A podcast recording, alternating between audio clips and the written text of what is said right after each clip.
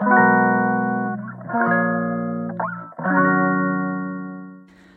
い、マールのラジオマールです。今日は3月1日水曜日ですね。はい。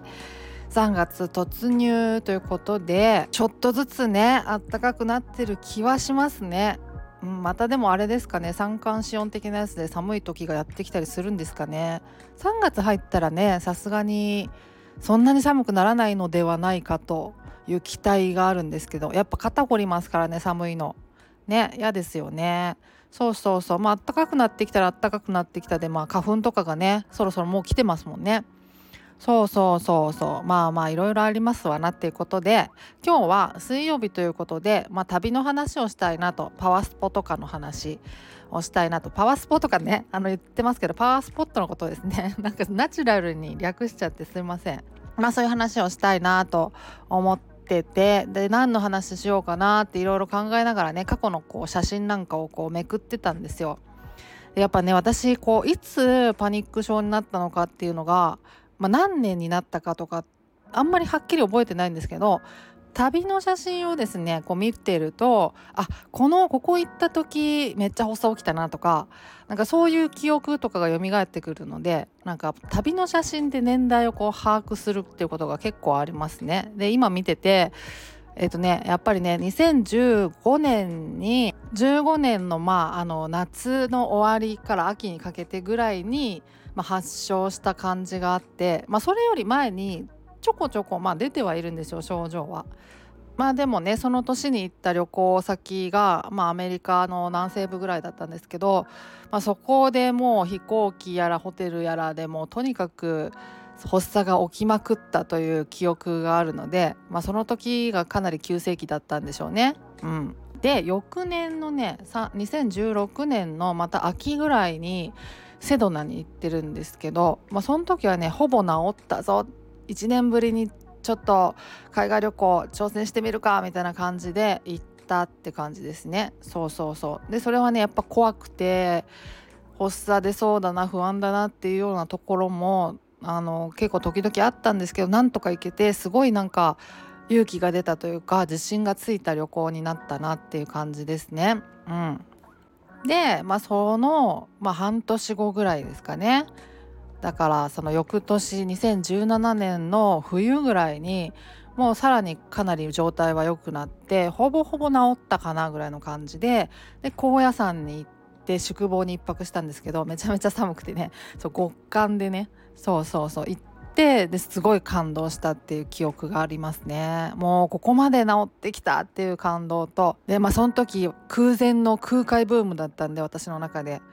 まああの高野山といえばね空海が作った宗教都市だからそう。で空海がねまだおられると即身成仏になられているっていうねお病があったりするんですよ奥の院がね。そうそこに行ってもうなんか感動しちゃってほろりと涙を流すぐらいに。そう。まあそんななんか思い出深い旅でしたねそれも、うん。まあ、だからその辺でほぼほぼ治っ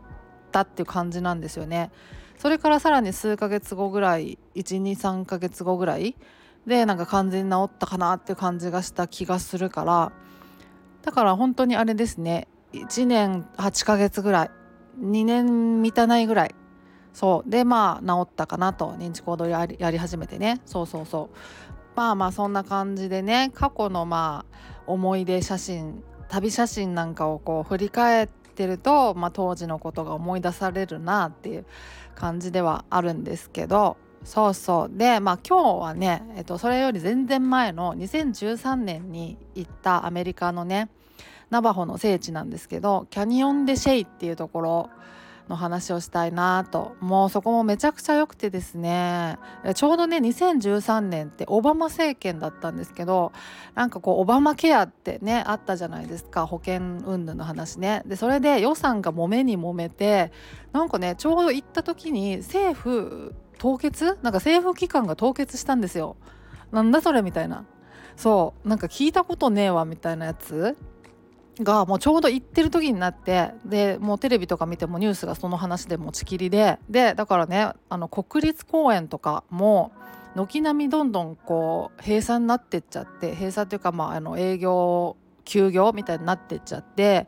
そうニュースとかでもねグランドキャニオンが休業になりましたとかって言ってるんですよでまあそのその時はあのグランドキャニオンとか行く予定なかったからよかったんですけどあのキャニオン・デ・シェーはもうその旅の一番の目的だったんですよね。でキャニオン・デ・シェーはね国立公園ではなくて一応ナバホの自治区の中にあってでナバホの聖地でもあってで国定公園にはなってたんですよだからいやどうだろうな行っても空いてなかったら嫌だなとか思ってでその時セドナに滞在しててでセドナからそのキャニオン・デ・シェーのある近くのチンルっていうチンレかな？っていうまあ町に行ってそこまでがねかなりかかるんですよ。3時間か4時間ぐらいかかるんですけどそうで4時間行ってでそのキャニオン・デ・シェー見てでまた4時間かけて帰ってくるのきつすぎるだろうと思ってだからまあ1泊しようかなと思ってチンレでね。そうそう1泊宿取ってで行くかん予定だったんですけど4時間かけて行ってね空いてなかったら最悪だなと思って。でその行きの途中でペトラファイドえと、フォレスト国立公園っていうのがあるんですけどその木の化石とかが見れるとこがねあってそこも寄っていきたいなと思ったんですけどそこはもう完全に国立公園だから閉まってるだろうなと思って。そこはもう諦めてでもとにかくキャニオン・デ・シェイだけは行きたいと思ってもう一か八かで行ったんですよ。そしたらまあビジターセンターは閉まってるけど中に入るのは自由だよみたいな感じだったんですよね。門も開いててそうそうそういうなんか看板がね立っててねあのビジターセンター休みですでも中に入っていいですよみたいなだからね結局その入場料とかタダで見れたっていうまたなんか結構ラッキーだったんですけどね。そうそうそう。まあビジターセンターとか寄れたらよかったんですけどね。本当はね。お土産とかも買いたかったし。まあまあそんな感じで行ったんですけど。キャニオン・デ・シェイはまあキャニオン・デ・チェリーとかってね Google では出てくるんですけど。あの確かにねチェリーってこう綴りはそんな感じなんですけど。まああのナバホの人の言葉とかで言うとシェイっていうあの発音ね近いみたいでね、まあ、キャニオンでシェイって言うんですけど何があるかっていうとねあちなみにアリゾアリゾナのまあだいぶ北の東側ぐらいにあってまあほぼニューメキシコに近い感じのところで前言ったねシッピロックにも近いんですけどそのシッピロックがそのニューメキシコ側にあるって感じ。そうそうそうそう。でそのちょっと行くと北にあのちょうどこうユタ州とコロラド州とアリゾナとニューメキシコ州のこう4州の境目がねあるんですよね。でそこがフォーコーナーズって言ってまあそこもねあの観光地になってて結構人気のあの4つの州がまたげますみたいな、まあ、何があるってわけじゃないんですけどね。なんかこう4つのあのこうまあ州がまたげますみたいなね。そうそうそう、まあ、そんな感じなんですけど、まあ、その辺りにありまして。で何があるかっていうとすごいあのーまあ、300メートルぐらいのこう崖みたいな感じになってて谷底にまだねあのネイティブアメリカの人が暮らしてたりとかっていうこともあるんですよね。でかなりあの昔からこうそこに人が住み続けてたっていうようなね場所でもあってあの遺跡も結構ね保存状態がよく残ってたりするんですよね。で私が見たかったのはもちろんその遺跡とかもそうですけどそこにねその谷底から300メートル下の谷底からね一本のなんかこう岩みたいなんかそびえ立ってるやつがあるんですよね。そうそれがねあのスパイダーロックって呼ばれてるやつでその岩のあの一番先にスパイダーウーマンっていうねあのまあ妖精なのか神様なのかが住んでてまあそのナバホの人とかがねそう聖地として崇めてたりするんですけどそうそれがまあ壮観で写真を見たんですねですげえと思ってここ行きたいってなってあの行くことにしたんですけど本当にすごくてあのそれはねあの下からもね見れるのかな見れるのかもしれないですけどそのドライブロードから見るってなると、まあ、上から見下ろすって感じになるんですよ谷底を。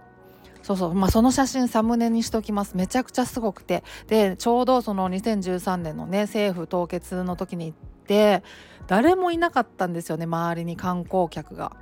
もうほんと独り占めって感じで。で宿取ってたからその近くの町でね。だからちょうどもう朝日見ようと思って朝行って早朝。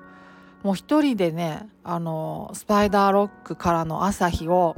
堪能できてねもう本当にめちゃくちゃ感動したんですけどもゾクゾクしてすごい壮観ですよ。でねそういうこうなんか地球ってすごいなみたいな景色がたくさんあってねその辺りアリゾナとかニューメキシコとかユタとかねすごくなんか壮大なんですよね。でそういうところがこうナバホの聖地になってたりしてねやっぱあの分かる？って感じしますよね。もうなんか聖地だなって感じがします。なんか聖地ってねなんか人間のちっぽけさとなんかこう地球の壮大さ自然の凄さみたいなのをこう一度に体感できるというか瞬時に体感できるような場所だと思うんですよね。そういうところをやっぱなんか先住民族の人とかはあの聖地として称えてるっていうような感じがあって、うん、なんかすごいなんかゾクゾクしますよね。で人間ちっぽけだなってすごいつくづく思うっていうかだから私本当そういうところ行くと何ていうかね悩みとかが本当に吹っ飛ぶんですよね。なんかもう悩んでもしょうがないかみたいな本当そんな感じになってきてでなんか悩んでる時とかねそのこう心がこう弱ってる時ってなんていうかこう自分のことだけに集中しちゃうというかあのいっぱいいっぱいになっちゃうじゃないですか自分のあのことだけでね。でなんかどんどんどんどんこう自我が肥大していくような感覚があるんですけどなんかそれがね瞬時にこうあのジャストサイズに戻るっていうかねそういう気がするんですよねそういう景色見るとそういうところに行ってなんか人間ちっぽけだなみたいな思えるとでなんかそういう体験ってねすごいありがたいじゃないですか。でだからそういう体験ができる場所をやっぱり聖地にしてるのかな聖地って思ってるのかなって思ってあのナバホの人とかねネイティブアメリカンの人たちって。だからすごいなんか分かるって感じしますね。うんなんかありがたい場所だなって思います。日本にもねすごい景色だなって思えるとこたくさんありますよね。うん。私もなんかあんまり日本の中はあのそんな行ったことなくてそういうなんか絶景スポットみたいなのは。だからもうこれからねあのたくさんまた行きたいなって思ってるんですけどね。うんまあまあそんな感じですね。そうすごいところですよ。うん。まあ行くの大変ではありますけど。そうでもまあよかったやっててと思ってねオバマケアで政府機関凍結ってみたいなすごいタイミングで行ったんですけどね。でねその後まあセドナとかもいろいろ見たんですけどセドナもね国定公園でもまあ国立公園でもないんじゃないんですけどなんかねあらゆるところの入場料が結構タダになっててなんか逆にラッキーだったなみたいな 感じの経験体験ではあるんですけどね。そうそう。まあまあそんな感じですね。うん。実際その自然に包まれるっていうのがね本当にいいらしいですからね。あのいろいろこういいホルモンが出てきたりっていうことが実際あるらしいから、まあ、森とかが一番いいのかもしれないですけどうんうん。まあまあいいですよねっていう話でした。はい。そんなところで今日は終わりにしようかなと思います。ではまた次回お会いしましょう。ではでは。